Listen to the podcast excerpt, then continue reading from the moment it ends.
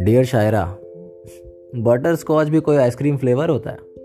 ऐसा मैं कहा करता था पहले, पर जब परसों तुम्हारे पोस्ट में कैप्शन के साथ बटर स्कॉच इस बे लिखा हुआ देखा तो एकदम से हृदय परिवर्तन हो गया मेरा यार।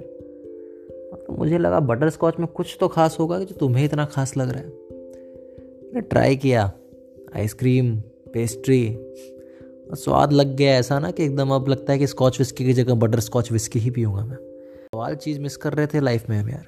थैंक्स टू यू नया स्वाद लगा दिया। तुम्हें पता भी नहीं है कि तुम्हारे कारण बटर स्कॉच की बिक्री कितनी बढ़ गई इस समय बनारस में। कह रही ज़्यादा आइसक्रीम खानी नहीं चाहिए लॉकडाउन कोविड पैंडमिक के माहौल में।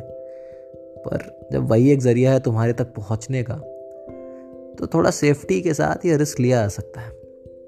तो ले ले रहे हैं। बाकी बटर स्कॉच सही में अच्छी है। सिर्फ़ तुम्हारा दिल रखने को नहीं कह रहे और कह भी देंगे क्या हो जाएगा, तुम तक खत पहुँचेगा थोड़े है तो बस भैया अपना यही है। आजकल हम बटर स्कॉच की तारीफ़ करते फिर रहे हैं।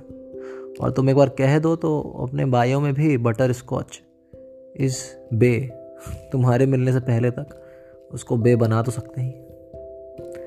ठीक है बस, ये पता नहीं ये खत जो है तुम्हारे नाम था कि बटर स्कॉच के बट जो भी था, जैसा था डिलीवर कर देता हूँ। तुम्हारा शायर पवन।